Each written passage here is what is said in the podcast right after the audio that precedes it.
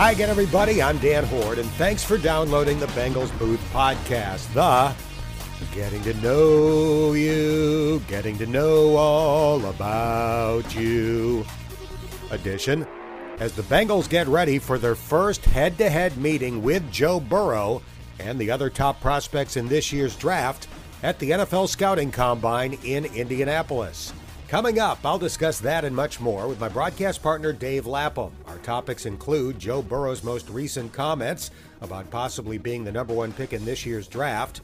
I'll ask Lap if he would vote yes or no on the new collective bargaining agreement proposal that the owners have approved. And best of all, Lap will answer the questions you submitted on Twitter and Facebook under the hashtag AskLap. That's straight ahead, but first, Here's a quick reminder that you can have the latest edition of this podcast delivered right to your phone, tablet, or computer by subscribing on iTunes, Stitcher, Google Play, Spotify, or Podbean. It's the greatest thing since airborne vitamin tablets. As you might be able to tell, I'm dealing with a bit of a cold, and whenever I have one, one of my strategies for fighting it is putting airborne brand vitamin supplements in grapefruit juice.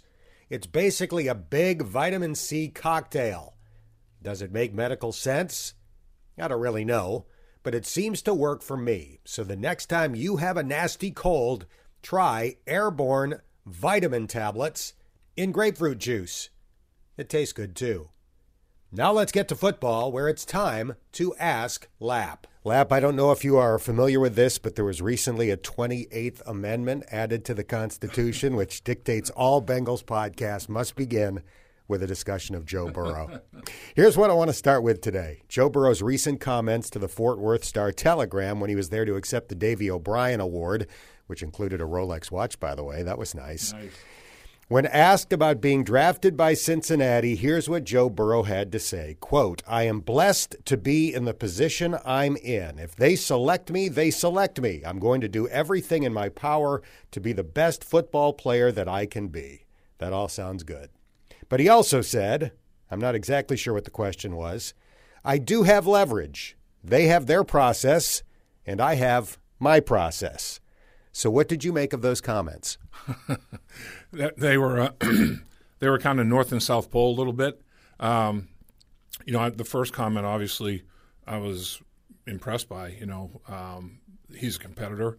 In talking with his teammates that were down at the Senior Bowl, particularly the offensive lineman from LSU, that's all they said was, you know, cold-blooded competitor, um, but in all the right ways. You know, no uh, nothing negative, all positive, and how he led and uh, and how he set goals and achieved his goals and everything that went along with it. And so I'm thinking, well, here's a guy that, um, with all the people saying, you know, oh, Jesus, Cincinnati Bengals two and fourteen, a joke.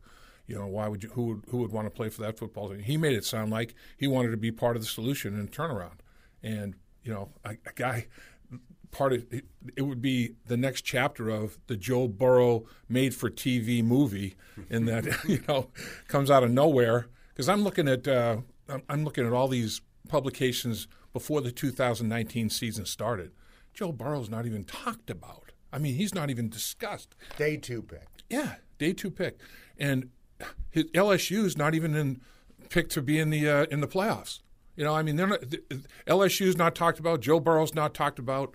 Um, you know, it's it, Joe Brady's not talked about, and it, it is a storybook deal what they did you know how and they and they've all benefited. Joe Brady is now an offensive coordinator. Carolina Panthers.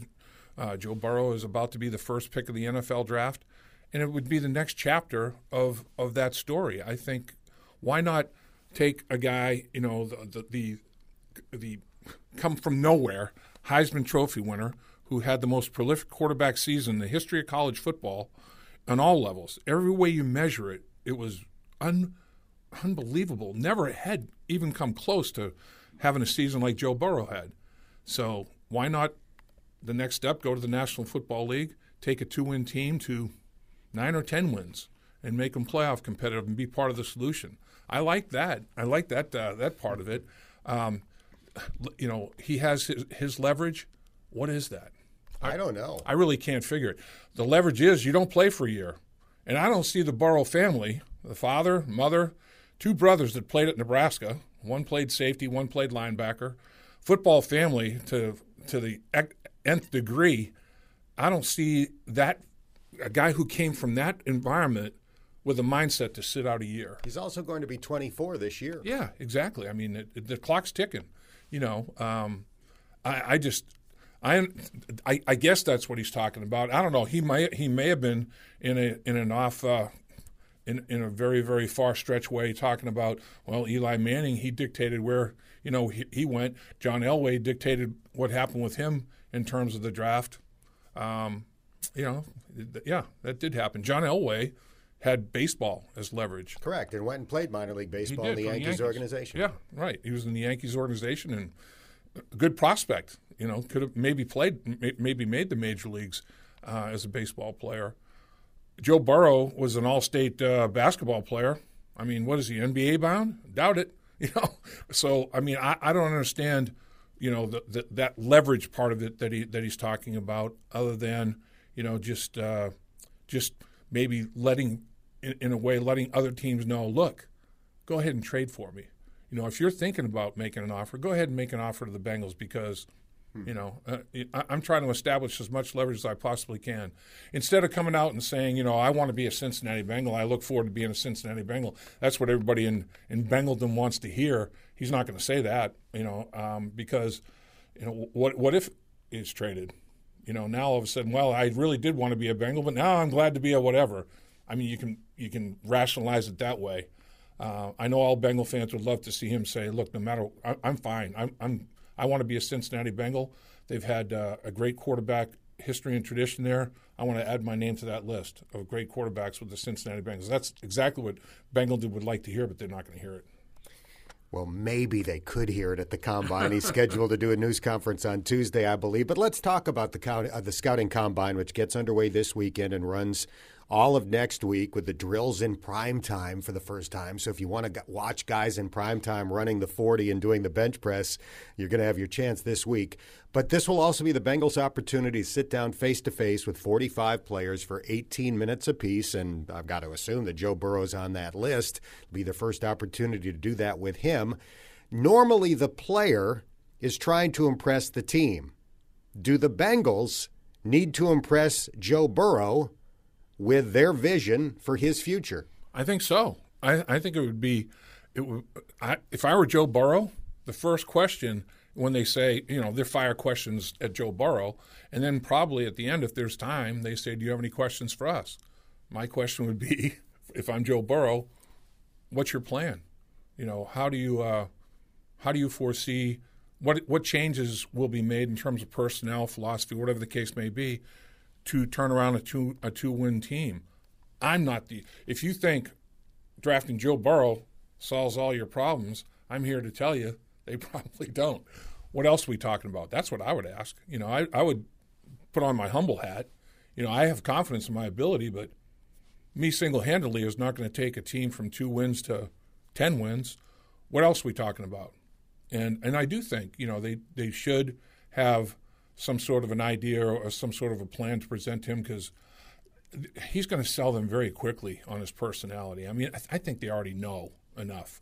Um, so I, I think I, I think that interview session is going to be a lot different than just about all the others. I think all the others are going to be more fact finding. He he is so overexposed at this point. I mean, everybody knows everything about Joe Burrow's life, his football life, his private life, every aspect of the Joe Burrow story.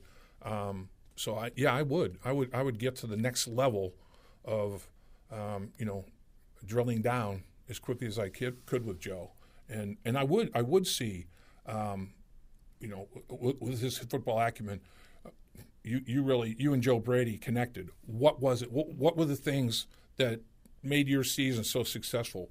Put it up on the grease board here things, you know, concepts that you guys uh, implemented, things that you were looking for at all times. Uh, tell us what the Joe Burrow season was like, you know, as you were preparing for an opponent and, and maybe taking through certain things in games and all that sort of thing, just to confirm his football IQ, which everybody says is, you know, summa cum laude. Mm-hmm. So he's he's a football mensa, and he processes quickly. So I th- I think they'll get through that pretty quickly too. But I do think I do think the future plan is big on you know on, for both parties. I did a rant on last week's podcast, first talking about how Joe Burrow had never said right. specifically that he didn't want to play for the Bengals. But then the second part of my rant had to do with this notion that he shouldn't want to come right. to Cincinnati. And I want to follow up on that because it continues to bother me. If those stories had been done in the late 1990s, they would have been harder to refute mm-hmm. during the so called lost decade. But you can't go to the playoffs six times in a seven year period by sheer luck. Can't be done in the NFL. I think Marvin Lewis deserves a lot of the credit for helping the Bengals modernize their organization. I think Duke Tobin has largely done an excellent job as a GM without having the title of GM. Why is it that 2009 to 2015 doesn't seem to exist for so many of these national football commentators. Yeah, they, they look at it as you know as um, the anomaly, the blip. You know, the it, it just it's a unicorn. It doesn't belong. You know, and and I and I can see that for a year, but when you're to the point where you're you know perpetually at five straight, um, you know six out of seven, that kind of thing now becomes you know very significant. And of course, everybody is going is and should give Marvin Lewis a lot of credit. I mean, he was there for 16 years and made seven playoffs, almost half of his coaching career. He was in the playoffs for the Cincinnati Bengals. That's that's a record. I mean, five playoff appearances in a row is a record. Um, but you know, people don't even talk about that. What they talk about is the last playoff win, January 1991, mm-hmm. and you know, it's such a long drought. As every organization will tell you, it is hard to make the playoffs. Hard. And, you know, equally or even more so to win a playoff game. And that can be attested to, obviously, by this franchise. But to make the playoffs five years in a row, only a handful of teams, you know, organizations have done that. It's it's not like half the franchises in the National Football League. I think it's maybe you know maybe a little more than a handful, like six. I think have maybe done it, gone to the playoffs five straight seasons uh, at any time. So um, it's it's not it's not something to take lightly, but I think you know the the easy um, comment on that is everybody's saying that was Marvin Lewis. Marvin Lewis is now at Arizona State. Marvin Lewis isn't part of the Bengals organization anymore, so um, it's almost like you know Bill Belichick, Tom Brady. Is it is it Tom Brady? Is it Bill Belichick? You know, is it the Cincinnati Bengals or is it Marvin Lewis? You know, you take Marvin Lewis out of the picture what else is is uh, where's where's the light uh, in in the Bengals organization that's going to lead them out of the darkness currently with a two and fourteen record? You know, so uh, that's what that's what you know I hear from a lot of people. Um, well, we'll see. You know, and Marvin did do a great job of bringing you know the exposure that he had with the Baltimore and Pittsburgh and those organizations. He did bring you know a lot of that outside uh, ideas and ways of doing things to the Cincinnati Bengals. Zac Taylor has had exposure multiple places himself. You know, Miami, L.A., the college scene. You know, it's he he has he has I'm sure some ideas as well. So we'll see how his are implemented. I'm not the only person annoyed by this uh, thought process that the Bengals are completely incompetent. The current players are getting ticked off about it now as well. Tyler Boyd, Joe Mixon, and Auden Tate, among others, tweeting about it this week. Do you think that the proving people wrong thing is going to become a motivator for this year's team? Players always look, athletes always look for the chip to put on their shoulder. And this one is not a chip, it's the old two by four.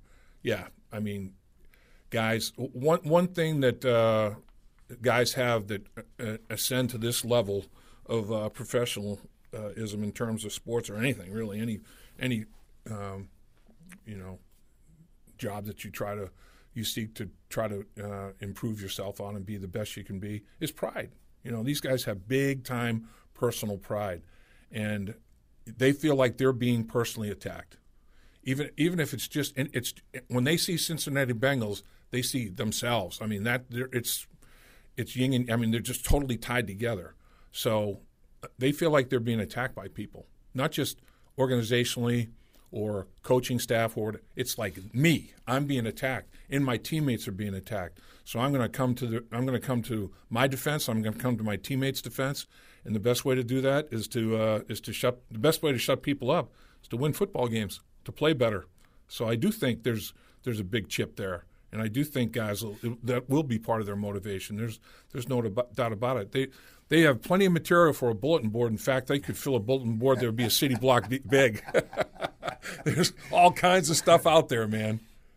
All right, let's get to the big breaking news in the NFL. We interrupt the Joe Burrow portion of the show to get to this. The owners have approved a new collective bargaining agreement. Now it goes to the 32 player reps they have to approve it by a two thirds majority. And if that happens, then it goes to the roughly 2,000 players as a whole. They vote, and then it would just have to pass by a simple majority. And that would mean 10 years of labor peace. Some of the things that are in there, it calls for the possibility of a 17 game regular season. That would apparently kick in as soon as 2022. It calls for an expanded playoff field, one more playoff team from each conference. That could actually go into effect this year if this gets approved quickly. Uh, there's some other stuff in there that benefits the players, like a, a bigger share of the total revenue pie. If there's a 17 game schedule, they could make five more billion dollars over the next 10 years if this thing gets approved. Here's my question for you. If you were an active player right now, based on what you've read and, and heard, would you vote yes or no? I would vote yes because I think I think a lot of the things that they're addressing in there, the the big money players are going to say no. J.J. Watt's already come out, absolute no. Uh, he's got hundreds of millions of dollars in the bank. This all they have to do is have 51% of the of the rank and file of the players vote yes. 5% of the players get humongous money. They're talking about on that 17th game uh, capping it at a quarter million bucks for that game. You know, well, there'll be 5% of the players that have a real problem with that because they make a lot more than that, which is incredible. $250,000 per game. Oh, my God. But uh, I a big number of people, uh, over 50% would be like, yeah, I'd do that 17th game and, and get that uh, get that extra money. I mean, my career is is it going to be? Will I even get vested? Will will I be around long enough to be vested? I mean, the number of people that are fortunate enough to play, you know, 10 years or more in the National Football League is not a huge number. It's 2,000 players to begin with and the, and the players that are making this humongous money is five percent of those two thousand players. It's it's not you know you know you're talking seventy guys maybe you know or, or, you know not even that sixty some odd guys. So it's not. I think I think it'd be the, the tail wagging the dog if those 65 people determine the fates of all those others, you know. So I think it's going to pass, and I think it, it probably should, and because there's a lot of things. I mean, they're talking about with the 17th game they're talking about uh, bringing more people off IR more more readily. They're talking about activating an extra lineman, offensive lineman on game day. Uh, so so 17, it's like okay, well, we don't want teams limping and gimping to the playoffs. We still want it to be good football. So they're saying that the practice is, is going to be uh, lighter. You know, workload is going to be a, a big factor uh, with this with the 17th game. Um, I think I think it'll quickly go to 18 because 17, that odd number Where's that game going to be played? Every other every other season, you'd have an extra home game than other teams. I think it's going to be a neutral site where they're trying to you know generate some interest as next NFL franchises, have teams go there and play wherever they may be around the country, and then or world international, mm-hmm. yeah, go to Mexico. You're even talking Brazil, you know, London. See, I think that's a great idea. Rather than having a team in London, mm-hmm. use that 17th game to play a bunch of games over there, and then a, a handful of others in you know, Germany, Mexico, Canada, whatever. They're talking. Sure. So yeah, I mean, um, and make it more of an international international scope. And and why would you do that? Dollars. I mean, that's that's the bottom line it, it's it's all about the dollars, and and really, uh, it's it's a brilliant move to try to get this collective bargaining agreement done because the next network uh, contract is 2021.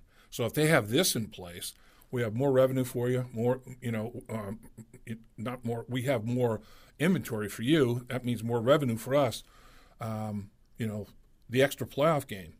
Could it be a Monday Night Football game? That would make the Monday Night Football package much more lucrative you know, and and the extra playoff game that's just that's just two teams, you know that, that if if they do that, the extra playoff game, I think, is going to be a no-brainer. I think that's that, now the 17th game. There may be a little bit more, a little bit more push and pull on that because you know you're talking about player safety and how are we going to address that, and that's the biggest thing supposedly for CTE, concussion protocol, blah blah. blah.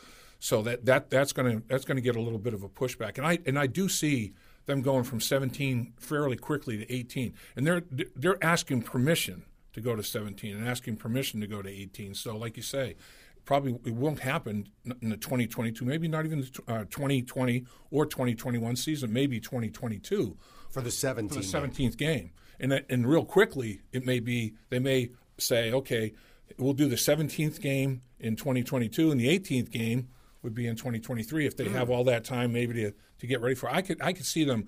Odd number is weird to me. That odd number I think it. I think it's a scheduling nightmare. My guess, though, on that, and I could be wrong, is that you know they'll go to 17 for a while. You think? I, I, just have a hard time because that's going to be the sticking point because of health concerns. Will you accept another game of punishment to your body? I just think it would maybe even the entire 10 year term before they can then try to sell them on 18. Really? See, I, I was thinking the other way. I was thinking that if they get 17 in, because ultimately, I think they'd like to go 18 and two. I mean, I think that's the as in preseason, preseason for two, right? Yeah, 18 and two, and then everybody will have more uh, combined workouts. Two organizations getting together at training camp and getting more workload done. You know, heavier workload done that way. I could see that happening, um, and and it would be controlled. Obviously, it wouldn't be as tough on bodies as even preseason games, which are very limited in terms of participation by players. But the preseason games as we know, they've become a joke. I mean, there are teams uh, in the NFL that don't play their starters at all in the entire preseason, not just the fourth pre uh, third preseason game. Um, I mean, play players just the third preseason game. Those starters for over half, they're not doing it at all. They're not even having guys out there getting any any work in the preseason. So it's become kind of a farce. So I could see them trying to go, you know, to 18 and two at some point in time, uh, or or at least having a, a, a, a, phraseology in the collective bargaining agreement that at any time during that 10 year time frame we can bring the 18th game you know to the table for discussion instead of you know lock having that off the off the mm-hmm. table as such for a decade. So the new league year begins on March 18th. So it sounds like they're trying to get this thing done by then so that some of this stuff can go into effect right now. And if you're trying to get the players to vote yes, that's a big carrot to dangle. The, the salary cap will go up, could help current free agents. The minimum salary is going to go up by a hundred thousand bucks. I mean, if you if you want the rank and file to approve this thing by one vote as a majority, things like that are going to get that lower tier that you were talking about to say yes. Yeah, I mean, if if if sixty six percent, two thirds of the of the uh, um, of the re- player reps pass it, I think they're going to get 51% of the players very easily. I really do. Um, so I, I, think the player rep, the conference calls that are going to be going on today are, are going to be very interesting. Um, you know, and they're going to they're going to have calls too to all of their teammates. I mean, the telephone company is going to be busy today. There's going to be some lines that are going to be having some having some issues, but uh, it, because and, and, I can see honestly, um, guys at their homes with their player up speakerphone, and the wife's right there. Are you kidding me? We're taking that. Are you kidding me? My husband, he might not make the team. Oh, honestly, it, it's like you have to, as a, as a player rep, you have to sell uh, the benefits of everybody's situation is different, and you have to kind of mollify everything for each case. You know, of, and I'm not going to tell you to play a 17th game. I, what right do I have to do that? But here's reasons why. Here's reasons not to. You decide. And I'm telling you, pressure married married players cross the picket line faster than the guys that are single. There's no doubt about that. When you have veteran players crossing the picket line, every one of them has a wife and kids. Every single one of them. All right. Uh, before we get to this week's Ask Lap questions from people on Twitter and Facebook, I want to cover one more topic, and this has to do with a great Q and A that Paul Dehner Jr. did on the Athletic with Zac Taylor. And there was one thing in there that made me think that Zac Taylor might be listening to our podcast, because you said quite a while ago that training camp was not physical enough. this year. In an effort to avoid injuries, there just wasn't enough contact. So here's what Zac Taylor said to Paul Dehner this week. Quote, the bottom line is we have to have the mentality that we are going to be more physical. That starts in training camp the first day you put the pads on. It is almost word for word for what you were saying. Yeah, I, I think it's a factor. And, and, and in this collective bargaining agreement that we're talking about, it, they specifically address minimizing, diminishing the amount of contact, you know, at training camp. So, but what you can do, I would do, you know, heartily. I would do with full effort. Um, I, I think that there's there's no substitute for it. I just it, it's it's hard to ramp it up, and particularly if you're going to start cutting down preseason games, it's hard to ramp it up. And it, it, I think maybe doing something with uh, other teams, like I talked about before, you know, where you bring people together and you have one on ones. After a while, you at training camp, like I knew Eddie Edwards every move, you know, and it was like I'm not saying it was easy to pass protect Eddie Edwards, but it was much easier week three than it was week one when it was like, oh man, what's he going to be doing? You know, and everybody has uh, moves that they do better than others and favorite moves, and, and, and just getting a um, an exposure to different stuff because you can you can you can fall into a little bit of a trap. You can lull yourself into, hey, I'm ready to go, and all of a sudden you go against a dude that's got some stuff like, man, I haven't seen that before. How do I adjust? What do I do to combat that? What's my counter to that move, man? That that's a pretty good move. So I, I, there's no there's no basically uh, replacement for repetition against it. You know, you just can't you can't like you know, mentally, mental telepathy, put it in your head. It just doesn't happen. You have to go out and do it and rep it. So yeah, it'll be interesting to see. I, I and, and I th- I don't think Jim Turner will have any any problem, or or Coach Eason on the defensive line. I don't think there'll be uh, there'll be any problem with you know picking up the tempo, uh, you know, with the up front guys. All right, time to hear from Bengaldom via the hashtag Ask Lap. Got some great questions from the audience a couple of weeks ago, the last time we did that. So here we go. We got a bunch of them today. From Dale. The Bengals don't typically cut players, but after going 2 and 14, do you think they will change that philosophy and in turn also be more aggressive in free agency? They very well could. You know, there's there's some people, you know, that are are, are potentially uh, being considered to be let go. There always are, you know, every year, and I could see that happening this year know, Cordy Glenn, uh, in my mind, has to be the the number one uh, number one candidate for that. Uh, and it would free up uh, free up additional dollars. There's there's other guys, you know, on the roster. We could probably go through a litany of guys. So you do you have to, uh, you know, you have to consider that uh, opening up more dollars that would allow you to go ahead and, and um, attack free agency with more gusto, and maybe in, in bigger numbers in, in, free agency. Not necessarily creating dollars to sign this one free agent for mega, mega dollars. That's a 50 50 proposition. But, um, you know, in terms, like, for example, if I could move Cordy Glenn's salary and have money where I could go sign two veteran linebackers in free agency, heartbeat, done. Where do I where, where do I sign to get that thing accomplished? I'd do that yesterday. So I think those kind of things are probably on the table. Dre Kirkpatrick's name comes up quite a bit as a potential cap casualty. What do you think? Yeah, that one's that one's interesting. You know, I mean, it's um, uh, is it to the point where and when I if if my name were ever th- brought up as a cap casualty, the first thing I would do if I really liked the organization, want to stay, I'd have my representation. I would have back in the day. I would have gone into the club and said, you know, let's let's rediscuss. What what what kind of value do you think I have?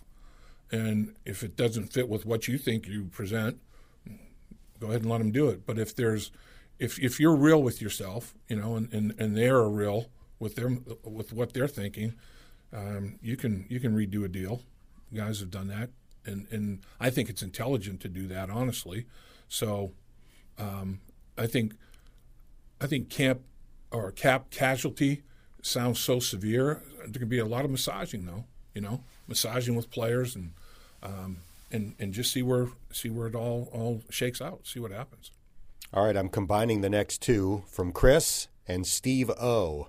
Chris, if the Rams don't re-sign Andrew Whitworth, what are the chances that the Bengals would offer and that he would be interested. And then from Steve O, what about Whitworth at right tackle and moving Bobby Hart to right guard? Well, I you know I'm not sure. You know, then then then it's like, what do you do with a guy like Fred Taylor? You know, who who basically has shown. I thought Fred Taylor, Fred Johnson. Uh, excuse me, Fred Johnson. I should say that's Fred Taylor, great running back, Jacksonville Jaguars. Fred Johnson, who made himself some money last year. I thought, you know, I thought he performed pretty well. Very athletic guy, um, former basketball player. You know, just kind of scratching the surface of what his you know abilities are. Um, so, I'm not sure. I'm not sure at, at, this stage of the career. They they made a they made a determination that Andrew Whitworth um, was was at the end of his career a few years ago. To bring him back now, if the team that he, he did excuse me that he did sign with no longer has interest, I'm not sure they bring him back. You know, at, at that point, um, it's like, you know, when Max Montoya was done, they didn't bring Max Montoya back. They made an error, and you make mistakes. You know, sometimes you don't guess right, you don't project it right. Everybody does. Uh, it happens. And Max went on to great years with the Raiders, and you know they didn't bring him back to Cincinnati when he was done with the great years with the Raiders. I, I can see the same same kind of scenario in this one, um, and I think that they're they're uh, they're re- they're building their offensive line with with people that aren't you know uh, aren't on putting out on number 18 on their career. You know, they're trying to build their offensive line differently than that. From Jordan, what compensation would you predict for potential trades for Andy Dalton and or Cordy Glenn? Boy, I know Andy Dalton. I mean, when you look at um, you look at what the the uh, Ravens got for Flacco, I think it was a fifth round pick from the Denver Broncos. I think that was a four. Was it a 4 mm-hmm. Okay. So in that case, you know, here, here's the guy that was Super Bowl MVP. You know, had you know, got the big contract, but he goes 11 touchdowns, no interceptions in the playoffs, and and his team wins the Super Bowl. So again, people are saying, you know, second round pick, and to me, with the glut of free agent quarterbacks that you don't have to pay, you don't have to give anything for. I mean, this, this is not a good year, honestly, for to try to trade a, a, quarterback like like Andy.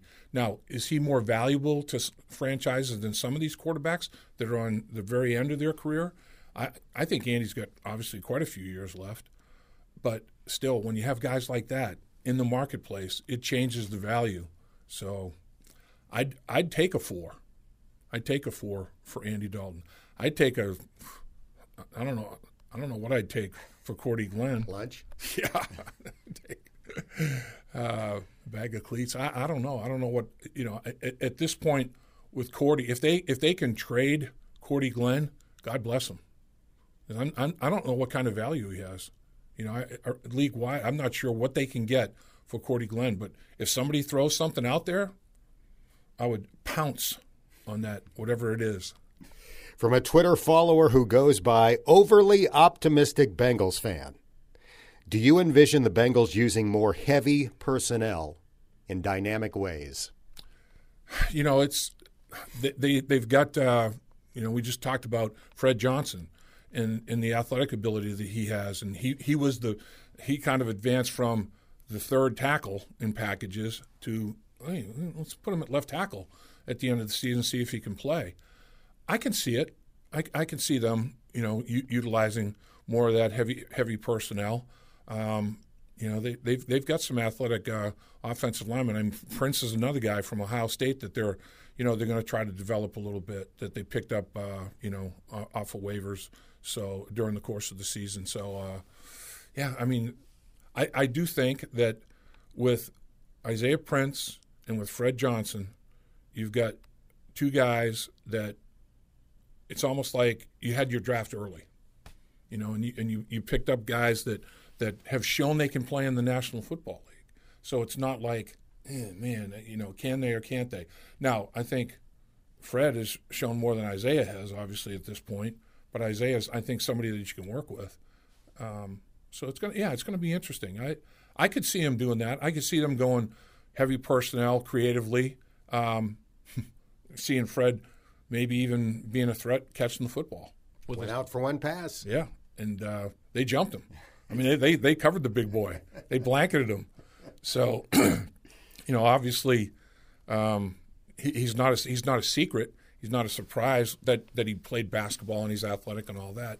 So yeah, it'll, it'll be interesting that what kind of packages they can they can do there. And I and I you know Joe Mixon, Giovanni Bernard, all the running backs. I'm sure they'd love it. You know to to run behind uh, extra big body mass type guys like that. From Mark, will the next generation of the Brown family run the franchise differently? And do you have any feel for what they'll do as the stadium lease expires in 2026? Um, I think the next generation has been largely running the Bengals organization for a while. You know, Mike Brown is 84 years old. I think the day to day operation and, and um, decision making is is already uh, in the in the lap of uh, Katie and Troy Blackburn. Um, now, Mike is heavily involved in terms of they they don't do anything without informing him. I'm not saying that he's he's involved in the process, but he's not spearheading the process like he once did. He has handed off a lot of those duties and responsibilities already to Katie and Troy. So, um, you know, they've been doing it for a while, you know, as well. It's not like it just happened, you know, last week. It's been a number of years, a good number of years now, and uh, and I think it's probably increasing, you know, on a on a year by year basis, which is more than understandable. As far as the the lease, the stadium lease, man, that that uh, that one that one kind of scares me a little bit uh, because as as the league continues to be extremely popular, some city is going to throw some crazy deal out there that you wonder how can you turn it down. So that that's that's my big concern is as this juggernaut continues to grow, 14 billion, 15 billion dollar annual revenue industry of the National Football League by 2026, it may be closer to 20 billion or more. Some city's going to say, "I want a piece of that. I want to. I want to get in on in that action." And um, you know what? What? How will Cincinnati battle that or counter that, or what kind of offers will be made? That that that is a little bit of concern of mine for sure. All right, another combined question from Paul and Christian. Paul asked, what would the Bengals accept to trade out of the number one overall pick? And then Christian asked, did the Akili Smith offer back in the 99 draft have any effect on accepting or rejecting offers in relation to dealing the number one overall? And I guess we should go back and discuss the 99 offer from the Saints. They wanted Ricky Williams. The right. Bengals had the number three overall pick. The uh, Saints offered all of their 99 picks, rounds one through seven. They had the 12th overall pick that year, plus their number one in 2000, plus their number one in 2001, plus their number two in 2002. So that was three number ones, two number twos, and a three, four, five, six, seven, all in exchange for the number three pick in the draft, which the Bengals turned down and took Akili Smith. The Redskins took a slightly watered down version of the Saints' offer at number five overall. But in any case, getting back to the question, what would the Bengals accept in order to, to trade the number one overall pick this year? And did what ultimately turned out to be a bad decision affect them going forward? you would think so. I couldn't believe they didn't pull the trigger on that trade. And, you know, I think a lot of people in the organization couldn't believe that they didn't pull the trigger on the trade. Um, and obviously, hindsight is it should have pulled the trigger on the trade. And if the Miami Dolphins are willing to give up their whole draft, which includes three number ones uh, and, and, every other pick, I mean, how do you how do you not take that? That's that's remarkable to me. But um, I, I, guess part of the feeling that that you have to deal with at that point is if they're willing to give up all that, why am I trading that pick? Now the Bengals didn't have interest in Ricky Williams. That Mike Ditka was like, "This is what I want. This is what I need. This this is this is the final." component I'm missing. This is the piece. I don't care about all the other stuff. I, am good with him. It elevates us to whatever level. Um, if if the Dolphins do offer the mother load of three first round picks, part of you has to say, you know, what do they see in Joe Burrow that we don't necessarily? And if if they were to do that, now I don't see them doing it because I think they're going to draft Tua, and I think they're going to have a. They feel like they're going to have a guy who may be the best quarterback in this draft if if he heals. But how, how did the Bengals how did the Bengals draft Tua, thinking that he may have to miss his rookie year? How many number one picks have they had that have missed their, their whole rookie year? The last four. No, but you look you look at Tua being so beaten up and having so many injuries. The greatest player in Bengals history, who's in the Hall of Fame, didn't play much at USC. He it was like he's not available. He's a great player, but hell, he, I mean, so many teams took him off the board. Uh, you know, I told the story about Parcells with the Giants. They would not put him on the board, and he was infuriated. And they just, I mean, Anthony was off of more boards than he was on. And the Bengals make the pick. Turns into, you know, Mr. Durable. I mean, totally available. So his run of bad luck happened in college. Billy Price, you know, all these guys that we're talking about uh, that the Bengals have had first. They, one starts 48 straight games, one starts 50 straight games in college, and can't get to training camp in their rookie year. So it's weird. You know, maybe maybe you don't draft the healthy ones through college because they're going to get hurt in the NFL. Maybe the ones that have gone through the injury deal. You know, maybe the football gods say, "Yeah, you paid your price. You're going to have a great NFL career." That Who didn't knows? work out so well with John Ross, though. No, John Ross, Ki-Jana Carter. I mean, very first preseason. You know, in the, his first preseason up there in Detroit. You know, you look at the first pick of the draft.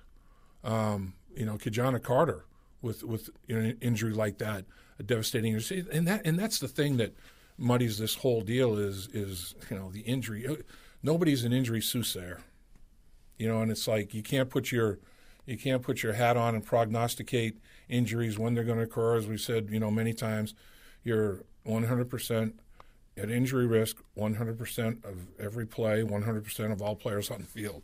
That's just the nature of the beast. From JT, who will the Bengals select at number 33? That's the first pick in the second round. Or will they trade up or down? Well, I think that they will take the best defensive player that's on the board. I really believe that. After after taking Joe Burrow, I think they, they feel like, you know, that, that that's obviously going to upgrade them offensively in their minds at that point in time. And then they'd, they'd probably at the next pick go go for the best defensive player. And and they do have I mean, it could be at any any of the three levels. Their their defense could could take an infusion. So I think whoever that is, you know, whoever slides to that 33rd pick. Now the question is about the trade, and we've talked about this, you know, the 33rd pick, the 65th pick, that every round, when they have the first pick of that round, they're going to get phone calls because people are going to redo, redo their boards quickly. And some, you know, after day one, first round, everybody does their boards. First pick of the second round, that's the Bengals. Second and third round, even the third round, shuffle your board quickly, and you're going to have to do it in a hurry. You're going to have to, you know, ha- have it almost done. The last two or three picks, does it affect it or not? And okay, boy, that guy slid out of second. He's there at the very top of the third first pick. Bengals get calls. Then after the third round, another whole night, and that next morning to reshuffle your board before the draft hits again. And and boy, there you are at the first pick of the fourth round. So they're going to have a lot of phone calls, a lot of draft conversation activity with every pick. So I could see them. Um, I could see them really uh, almost maybe with the 33rd pick I could see them probably trading down more so than giving up a high pick every round to move up into the bottom end of the first round. I could see them getting capital with that 33rd pick and then, you know, moving around up or down later.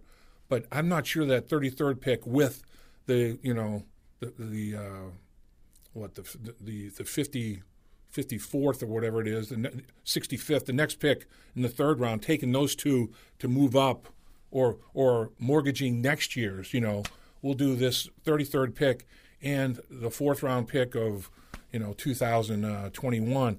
I don't I don't see them doing that as much as maybe trading back. I'll make the call right now. They are trading down in the second round. I think it could. I just up. see, you know, the, the first round comes to an end. There's a lot of great talent left, and the Bengals think, you know what, we want more picks. We've only got one in every round right now. This is our chance who knows? Maybe add another second rounder. Certainly, you could probably get a an extra third rounder mm-hmm. if you mm-hmm. trade down a little bit in the second round. I think that's going to happen. I really do. And if we're saying, okay, take the best defensive player available with the 33rd pick, if there's you're looking at your board and there was a run on the offensive side of the football, and there's a bunch of defensive players left that you'd be happy with at 33, trade back and get multiples. Mm-hmm. You know, hit every position, hit two of the three position levels. You know, with with picks, and, and or if a wide receiver's like, I can't believe that dude's still there. You know, um, maybe you can pick him up. Uh, you know, if you don't trade back too far. So it, who who knows? Uh, but but I I agree.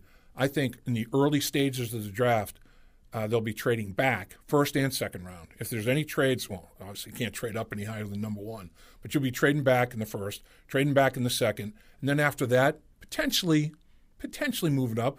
But I could I could even see uh, trading back in the third round, trading back in the second, getting additional picks, trading back with your first pick of the third round. If you've got an additional third, moving back and getting another third and a four. I could see him playing that game pretty much, uh, you know, the, the domino effect all the way down every round of the draft. Next question from John. Will the Bengals pick up John Ross's fifth year option? If not, will they select a wide receiver in the first three rounds? I don't see them picking up, you know, John Ross's option uh, unless he has a Pro Bowl year. Wait, they have to make the decision by March or by May fifth.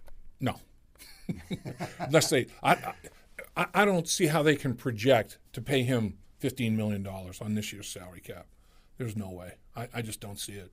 Um, so, yeah, I mean, I think I think that if there were a receiver, this is such a receiver um, plentiful draft. They're going to take a receiver. It's just a question of how high.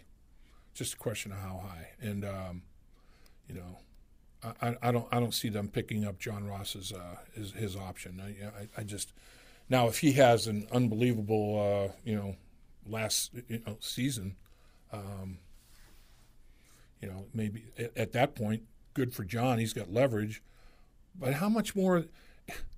How much more would they pay him than fifteen million dollars for the for the first year of the following contract anyway? They'd pay him less. Yeah, I mean it's like you'd you'd have a, a, bonus, you know, if you if you sign, get a second bite of the apple, there's a bonus and all that, and it's all prorated. But the actual contract, um, maybe he he might get, depending on the bonus, he might get close, but you're not going to be paying him the t- average of the top five salaries of his position the first year of a contract extension. If he does have a great year, so I I just there's no way they're going to pick up that 15 mil. There's no way.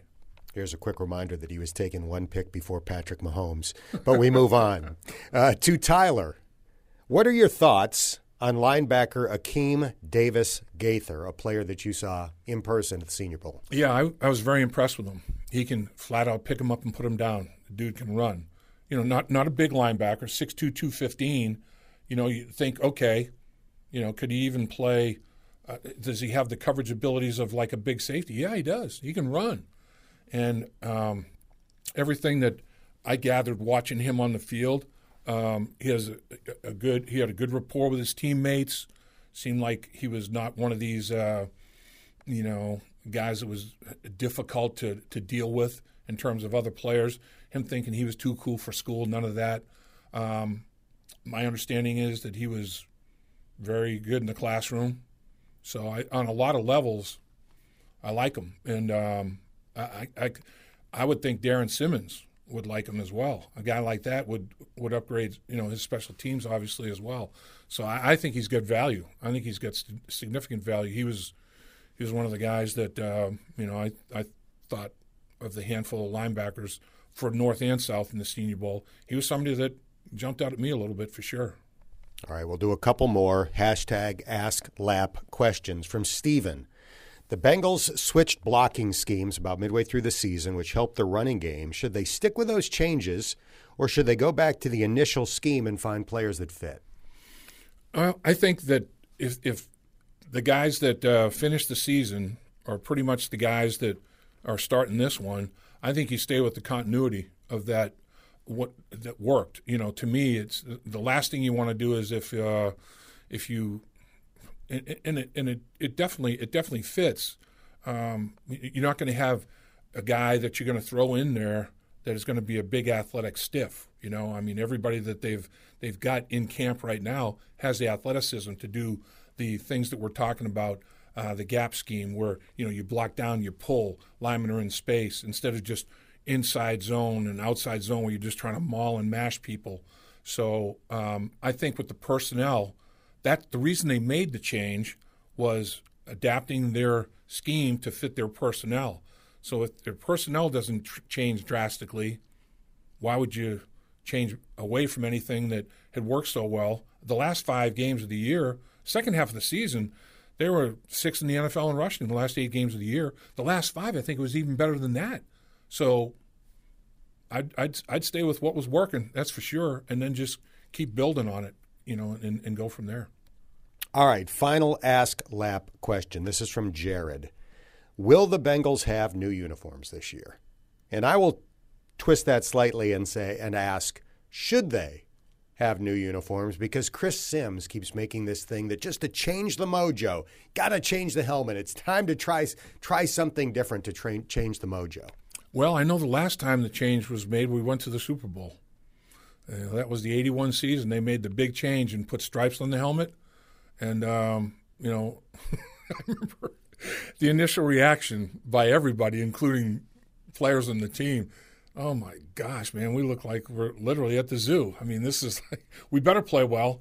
These are a little bit dicey. I mean, it was it, it was it was a big, big, bold move that Paul Brown made but he always liked the Rams, you know, helmet uh, with that with that logo. So he wanted to go more in that direction and have something like there is no doubting who that football team is. When you see that, you know exactly who it is, and and it, it panned out, definitely panned out. Um, I don't know. I don't know how drastic a change uh, you, th- that would be talked about, but uh, maybe you know maybe something to just.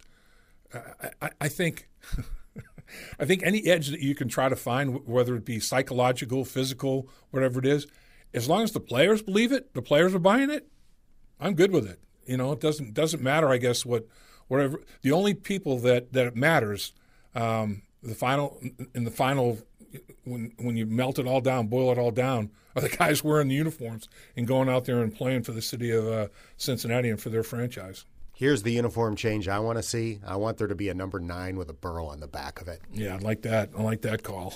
I do. I think you know the more I the more I see him and the more uh, varied environments I see him in, uh, I, I, like him more and more. You know, I think I think the one thing that he seems to be, um, I, I, everybody has different personalities. Even even these people that are interviewing him, some of them are just looking for as much dirt and as much and, and he handles it all very well. You know, he might give him just a little, but he doesn't go overboard. You know, I I think he's intelli- extremely intelligent, and I think uh, he's a he's a natural born leader of men. I think guys gravitate toward him. I, I don't. I have not heard one person after their first encounter with Joe Burrow say, "I don't know about that guy." I mean, he he sells you. He sells you fast. Appreciate the time. Thanks, buddy. My pleasure, sir. Anytime. That's going to do it for this episode of the podcast. Next week, Lap and I will head to Indianapolis for the scouting combine, where Joe Burrow, Zac Taylor, and Duke Tobin are all scheduled to speak on Tuesday. We'll have some good material in next week's show, and if you haven't done so already, don't forget to subscribe on iTunes, Stitcher, Google Play, Spotify, or Podbean. And if you have a minute, give it a rating or share a comment. Those five star ratings help more Bengals fans find our podcast. I'm Dan Hoard, and thanks for listening to the Bengals Booth Podcast.